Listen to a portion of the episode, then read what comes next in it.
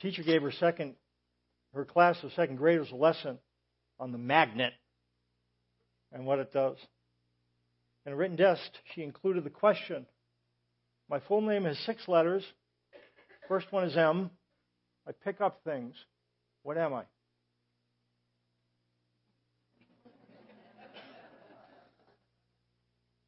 The test papers were turned in. 50% of the students answered the question with the word mother. exactly. Uh, think of mother, we think of people who do pick things. How many mothers pick things up? Holy smokes! Does it ever stop? And what about the husbands? I mean, why don't they pick? I won't get into that. That's about the kids. Mothers are known for picking up things. Mothers are known for love. Biblically, it's an image when describing love. And what we're going to learn, there's four different words for love in Greek, and and the love of God is known by a particular word. Um, mothers are known for love as well. We're looking at things that remain, lasting investments. And what it says in the Bible, and now these three remain faith, hope, and love. And it says, but the greatest of these is love. Uh, when it says that these things remain, it's saying they retain their value. They don't lose their value over time. And we talked last week about faith, hope, and love, trying to understand that and, and what these things do. What we saw is that when we have faith breathes freely. And when we understand God, we exhale our concerns to Him. And as the song, we inhale His commitments to us. That's what faith does. Faith doesn't turn its face from the reality of life, it looks at the reality of life. It doesn't pretend that there aren't issues, it touches the issues, it holds the issues, and holds God's hand at the same time. What faith does it exhales the concerns to God, understanding that He hears, and inhales His commitments to us. And then faith does that, then hope waits perseveringly. Hope in the Bible is a confidence that God will balance the scales. He will change the price tags, and the things that He honors will be valued. And hope waits perseveringly. And then what love does is responds gently. And if you recognize these things, they come from the five steps that we've looked at, trying to capture how to capture the message. And we've come up with a couple of things the Ten Commitments, which the song was based on, and then the five steps. These are step three, four, and five. The first step is to be real. When we are honest about where we are in our life, that we have things we don't want and we don't have things that we do want. And we have some things that we want, but we're honest. We hold reality. And then we be real and be still and what that means, with these things in our hand, we approach God. And what it says in the Bible is, Be still and know that I am God. I will be exalted in the nations and on earth, and I will never leave you and forsake you. And so, what we do with this handful, armful of things, we are still before Him. We, we stop trying to fix things for a little bit. Now, there's things that we're going to have to do so that we can address issues that we need to address, but first and foremost, before we tinker and we just drop our hands before God. And think about the fact that you say that you'll be exalted in the nations and on earth, and you'll never leave and forsake me, even though I have all these things. And when we practice being real and being still, faith is able to breathe freely. We talk with God honestly. We don't pretend. We verbalize to Him. It's a conversation. It's what we like about mothers. By and large, a mother is the closest person to God relative to loving unconditionally. I remember what my mother said when her mother passed away. What struck her is the person who most in this world loved her unconditionally had gone. And it leaves a vacuum. You can say things to mothers by and large, and God is that and much more. We can breathe freely with Him. He's be real, be still, breathe freely, then we can wait perseveringly. The verbalizing things to God helps us to feel less driven. We tend to be driven when we feel alone. And that's what connecting with God does. And then we can wait perseveringly. And if we be real, be still, breathe freely, wait perseveringly, it allows us to respond gently. And that's how we've looked at. There's a number of different things, ways to look at faith, hope, and love. What we're going to do this morning, though, we're going to look at love.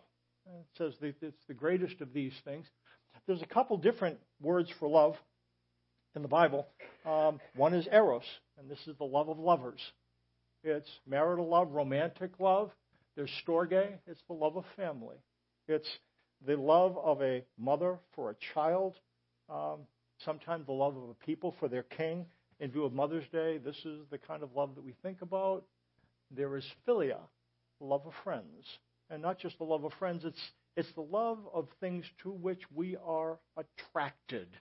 And so it's, it's neighbors and, and friends, and it can even be wisdom. That's Philadelphia. The love of brothers, it's, or philosophy, the love of wisdom. A number of different things that we can love. So that is, and as we kind of, again, we look at these things as eros, that that's, and these are Greek words. So the Greek don't have one word for love, they have a bunch of them. And they kind of divide it up. So there's the love of lovers, that's eros, storge, the love of family, then there is philia, the love of friends, and then there is agape, which is the love of God. It this word it it has a generous um, move by one for the sake of the other, and this is fueled more by the character of the one loving. Philia is is fueled by the fact that there is some inherent attraction. You feel close to the person, and therefore love flows across the bond because the bond is pretty close what it is with a neighbor and a brother and a sister. But agape is different. It's fueled by the character of the one loving, even though there might be a great divide between the one loving and the one loved. Agape has a longer reach than philia does. It reaches across expanses. And that's how we can differentiate that. The two are used inter- interchangeably in the Bible, philia and agape. Those are by far the most common ones. And, and they are used in, you really can't tell the difference between the two because God has reached. And he does conceive of the connection as being a close one. Therefore, it is both agape in that it reaches across an expanse, and it is philia in that having reached across the expanse, there is a bond that connects God to you. Now, we don't always feel it, but He does. And there's a sense of intimacy, and that's why both of those words are used. When we are thinking about love, uh, we are moving in the right direction. It is the direction in which we become the people that God wants us to be. And when we are not, we end up moving in the wrong direction. Now, what I'm saying by that, moving, is because this is a process. You know, it's not religion or faith, spirituality is not a once and done. What it does do, though, is you identify that place that you want to move towards, and you move towards it. And that place is the love of God. That is what enables us to be like Jesus. Jesus came into this world. The person that walked the planet who most understood the love of God was Jesus Christ.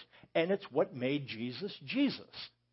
He was driven by the fact that even though his stomach was hungry, even though he was on a cross, even though all these things were happening, he didn't have what he wanted. He had what he didn't want, but he could endure these things. Why? Because he wasn't alone. He knew he wasn't alone. He knew his Father was with him. Um, that defines those who are becoming the people he wants them to be, becoming like Christ, moving in the right direction, and then we can be moving in the wrong direction. And what we'll look at are several hints looking at your heart if you're doing a spiritual EKG. And if you see this or that or the other, we'll identify three different things in your heart that would lead us to believe that you might be drifting. You might be drifting, or you still have some movement. And so, for all of us, hopefully by the end of the time we leave here, we will recognize the need to continue to move towards the love of God. Um, moving in the right direction. It says, I am the vine, you are the branches in John 15, verse 5. I am the vine, you are the branches. If a man remains in me and I in him, he will bear much fruit. Apart from me, you can do nothing. Jesus says, again, this is the evening before he's going to be taken back to the Father. As the Father has loved me, so have I loved you, he tells his best friends at the time. Now remain in my love. If you obey my commands, you will remain in my love, just as I have obeyed my Father's commands and remain in his love. I have told you this so that my joy may be in you and that your joy may be complete. My command is this love each other as I have loved you. Greater love has no one than this, that he lay down his life for his friends. You are my friends if you do what I command. I no longer call you servants, because a servant does not know his master's business. Instead, I've called you friends. For everything that I learned from my Father, I have made known to you. You did not choose me, but I chose you and appointed you to go and bear fruit, fruit that will last. Jesus says two things remain in me and to remain in his love. Those are interchangeable. To remain in Jesus is to remain in his love. To remain in his love is to remain in Jesus. He tells them to remain in his love because that's where he has located them, that's where he's placed them. He has drawn them into the circle of love that he experiences with the Father. Now, when he says, If you remain in me, you will remain in my love, there's only one thing that will give that teeth. And if you do what I command, you remain in my love. There's one thing that will make that, again, that, that gives that substance. Otherwise, it falls flat on its face. If they don't understand that He loves them, would you agree? You can't remain in a place that you don't occupy. If this seat is the love of God, and I'm not sitting in a seat, I can't remain in a seat that I'm not sitting in. Right? Am I remaining in the seat? No, you're not remaining in the seat, Mike, because you're not sitting in the seat to begin with. You can't remain in a place where you're not sitting. Would that be the same thing with the love of God? It says, if you do what I command, you remain in my love. You know why he talks about remaining in his love? This is significant. This is significant. They knew he loved them. And you know why they wanted to do what he said? Because they didn't want to be disconnected from somebody who loves them. You know, when we think of God, think of interfacing with God. We're not Jesus. Again, for all of us, we sense distance. He seems too perfect. And we tend to view the divide. And we talk about the love of God. But frankly, for us, this is very, very challenging to believe that God loves us. You know, we could say, Does God love you? Yeah, God loves me. And we, we try to believe it at a level, but really believing it is very, very difficult. Very difficult. And we can understand that because we tend to be pretty frightened. And we'll see our heart becomes closed and cold and crowded. But before we look at that, uh, I think we would agree that um, Jesus, they knew that Jesus loved them, and that's why remaining in his love was motivating.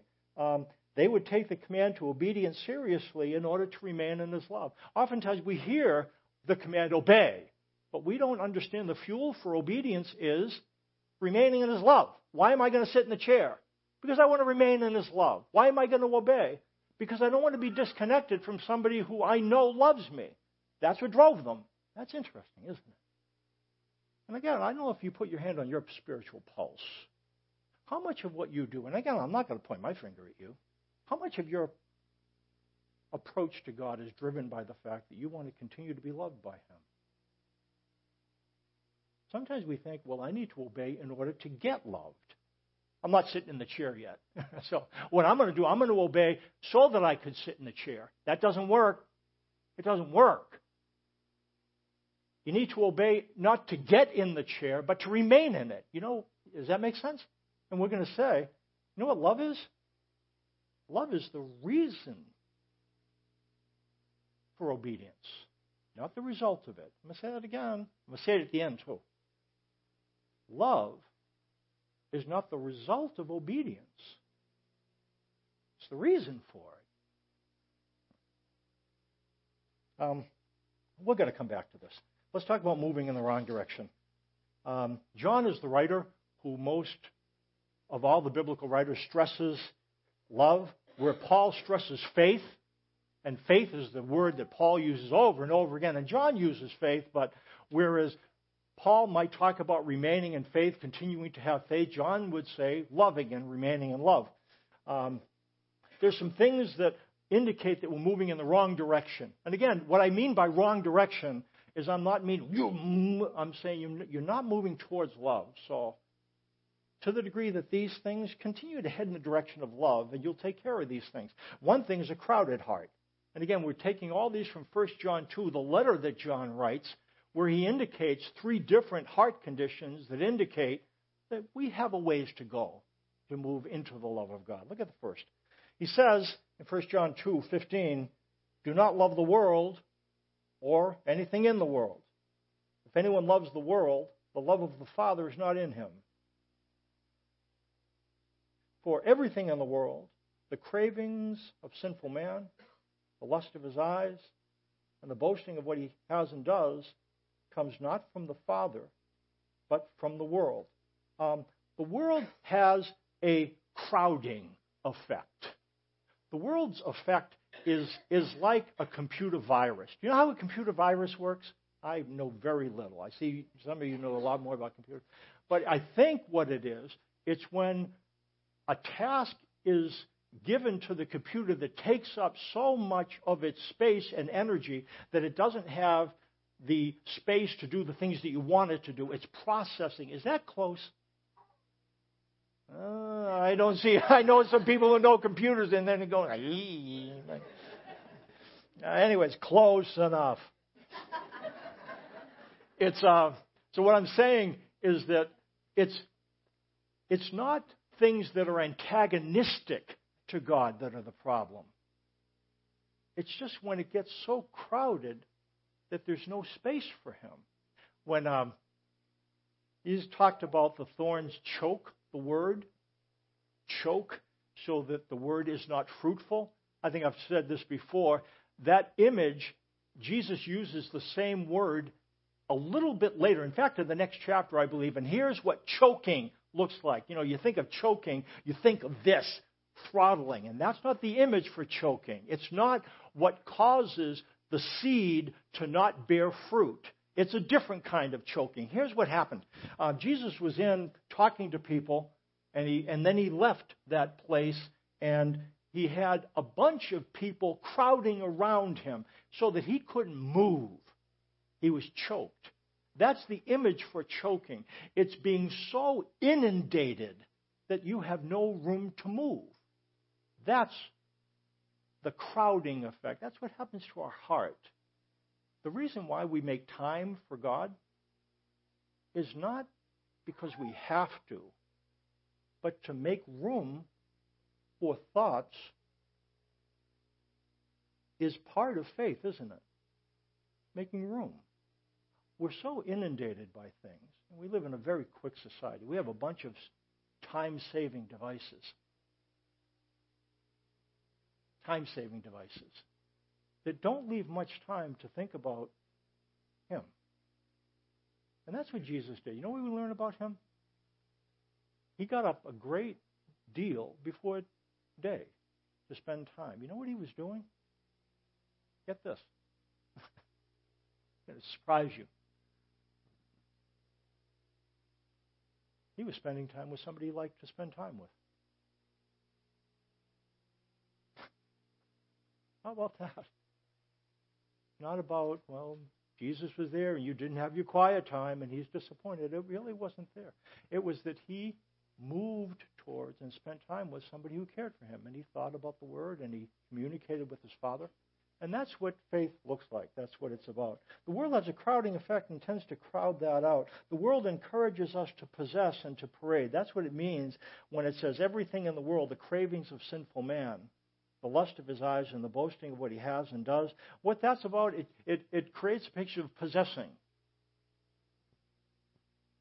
Possessing. By the way, did you see I have this? Possess something, let's say this is something very significant. And you know what I do? If I have something that I, I, I'm glad I possess, what am I going to do? If I possess it, I'm not going to put it in my pocket. If this is a very valuable thing, what am I going to do? I'm going to parade it. And you know what I'm doing? You know why I'm possessing and parading? Because I'm seeing that you're looking at this thing, smiling, and you really want it. And you know what? That makes me feel important. That's what we do. We possess things and parade them. Possess and parade possess and parade, possess and parade, possess and parade, possess and parade, and now life becomes possess and parade. And it's not that that because there's things we need to possess, and it's okay to like what you have, but it, crowds out space, doesn't it? And no time to just sit. Especially to think with Him about the things that you don't possess, that you would like to have, or things that you possess that you don't have, the things that you're not going to hold out for people, but you're going to stick away in a pocket because you don't want anybody to know that you do that thing or you have that thing. And that's where God comes in. He knows us intimately, and He would have us come to Him. Somebody who's bent on getting all they want will not be able to know God's love deeply. That's what it says. If we love the world, and again, all of us deal with this, to the degree that that holds us, love for the world and love for God cannot coexist. So what do you do? Get to know His commitments. Be real, be still, breathe freely, wait perseveringly, respond gently. Uh, you might be concerned because you are caught by the influence of the world. You, you really don't have much time to think about God. It's hard. What are you going to do? What are you going to do? What's the answer? What did Jesus say? Sit in the seat first. What seat is this?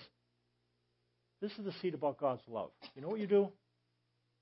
Some of us, we just don't really know what, what, what it means to sit in a seat like that because, you know, people like, well, JC sit in seats like that. You know, I don't, I don't sit in a seat that, that is for people who love God. He's inviting you to sit in that seat. And in fact, sitting in it will make or break your Christian life. The seat's for you. Yeah, he knows what you've done. And this seat's for you. You know how you're going to become the person he wants you to be? By sitting in the seat. You don't wait to change to sit in the seat. You sit in the seat to change. The seat is for you.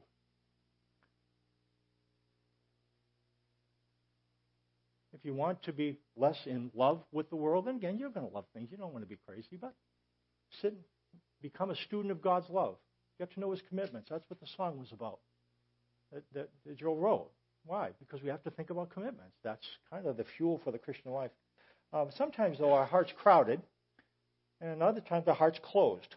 What it says, 1 John 3, we know that we have passed from death to life because we love our brothers.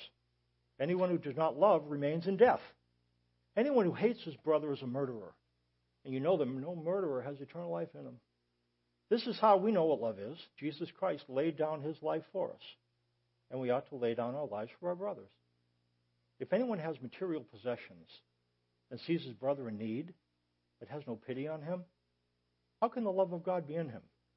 Dear children, let us not love with words or tongue, but with actions and in truth is the word for compassion in the Bible, it comes from motherhood. You know what it means literally? Womb. Bowels. Womb. It has to do with this part. And what happened with Jesus, the reason why Jesus did miracles, he it hit him in the gut, in that place that births things. And it comes from the mother. Um, and what ends up happening, or why he's writing this here, is there's some people who are so spiritually minded, not in a good way. They are so spiritually minded that they have no time to care about people. And you know what John ends up saying in this letter? Hey, listen. God is identified as somebody who loves. If you're so busy being spiritual that you have no time for people, guess what? The spirituality is not His. Not His. Because the kind of spirituality that God will encourage opens its heart to people in need. It sees people, it understands where they are, and there's a sense of, mm, you felt that. Every mother feels it. Every mother feels it. That's why we love mothers.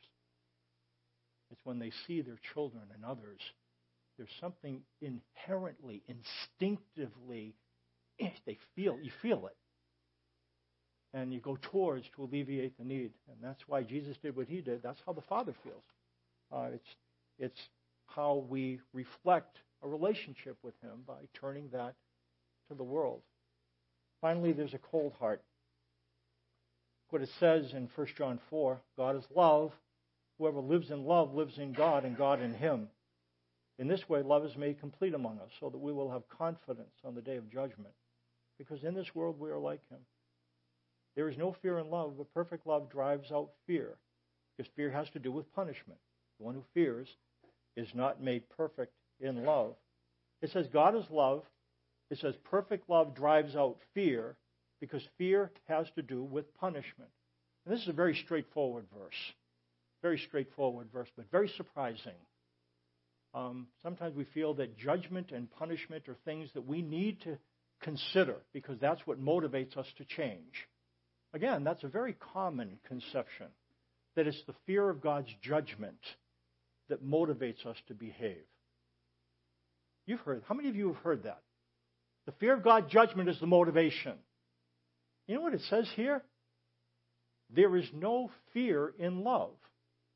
Perfect love drives out fear. So, if you are sitting in this chair, and say if you sat in it a while, what will happen to your fear of judgment the longer you sit in this chair? Here I am afraid of God's judgment. The closer I get, the more time I spend in this chair, you know what? I'm not so afraid of his judgment. You know why? Because love and fear are mutually exclusive. They displace one another. They're like oil and water. If you know God's love, you're not going to be afraid of him. Because perfect love drives out fear. Say, Mike, I'm afraid of God. I get that. You know what I'd say? What am I going to say? Sit in the seat. Sit in the seat. And you know what's going to happen as you sit in the seat? Here's the fear of God. Here's the love of God. See, some of you are trying not to be afraid. I'm not, I'm not going to fear God. I will not fear Him. That doesn't work really well, does it? Can I, can I introduce something else? This is fear. Your fear is high. How many of you fear high? Oh, don't you? Don't raise your hand. You're afraid to, anyways. That's okay. fear is high. Love is low. You know what you do? Don't look up there. Look down here.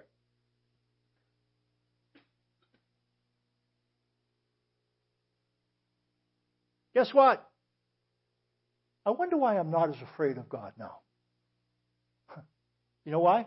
Well, you know why, right? Because perfect love drives out fear. This is not rocket science. And what does God want us to do? Love. Okay, mothers. We don't love you because we're afraid of you.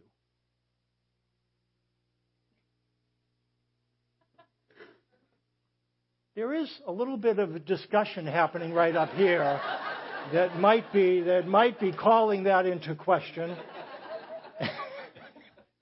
but really, that is true, isn't it? There might be concern, but the reason why love mothers because they know that they love us. Their love isn't always understandable, but love begets love. That's why we love mothers. Um, we can't be afraid of God and love Him at the same time. Just that simple. I'm not saying I'm afraid of God, so I love Him. So okay. So say you're you're there. You say, Mike, this is this is freaking me out. I'm afraid of God. So what am I going to say? Sit in the chair. That's where we solve it. Where we solve it. This is what we move towards. Move towards it. Thinking about the love of God is not an abdication. It's not, okay, if we can't get serious about sin, then I guess we'll have to think about the love of God. Come on. God wants you to love. He's not going to frighten you into loving others. It doesn't work. Sit in the chair. Um, you know what this means? Really. Because some of you do things. We do things. We do things we're not really happy about. That we'd never parade. Listen to me. I'll tell you something. The answer to your problem is not that you need to be more afraid of God.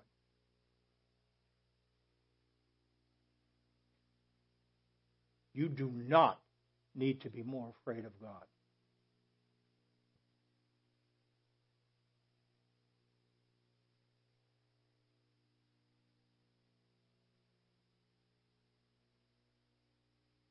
You need to know how much He loves you. You need to sit in a chair. That's why you act in self protective ways. That's why we devour people. Don't care for people. We're selfish. We need to spend time in the chair. Remain in His love. You know what ends up happening if you remain in His love? We remain, He removes the things that get in the way of fruit, and then we reproduce. That's the way it works. We remain, He removes thoughts that are in the way, and we reproduce. We remain, He removes, we reproduce. That's the way it works. The problem is that we don't believe that love is the answer. Um, it's easy to believe that obedience is the answer. It's easy to believe that love is the result of obedience, that when we obey, God loves. No, it's flipped around. Um, difficult to believe that love is the reason for obedience, but it is. That's why Jesus says, remain in my love. Um, communion. That's where we are. We're going to go to the table. Uh, do you know that really what this table is about? Jesus, when he came, completely reframes the thoughts of the world about God. Completely changed. God was not someone whose love you would think about on the front end of Jesus. And on the backside of Jesus, or the tail end with Jesus, now it is. He wanted to demonstrate his love. And he wanted you to sit in it so that you could be like his son. Uh, we're going to have communion now, and we're going to have some music. And sometimes during the music, there's a table in the back and a table here. Everybody's invited, please. And then you take the juice and take the bread. Nobody's going to tell you when to take it. But when you take it, when you drink the juice, think about the fact that he sent his son to die so that you would know that you're loved. Because a Christian is a sinner who knows that they're loved. And when you eat the bread, think the same thing. Sit in the love of God. Then you might even do that. When you get up, take the elements, turn your chair into the love of God. And you know what? You might sit in it and say, you know what? I'm, I really would like to sit in a chair that represents your love. Help me. And then have a closing song.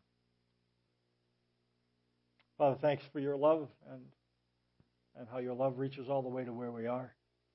Um, we see this reflected. This kind of love is reflected in moms. Thanks that we get to honor them, and it's reflected more purely in your Son. It reflects what your love is like. Reaches all the way to where we are. Thanks for that. And I pray that you would teach us how to sit in that love so that we can become more like your son Jesus and daughter. In Jesus' name, amen. Moms, have a great day.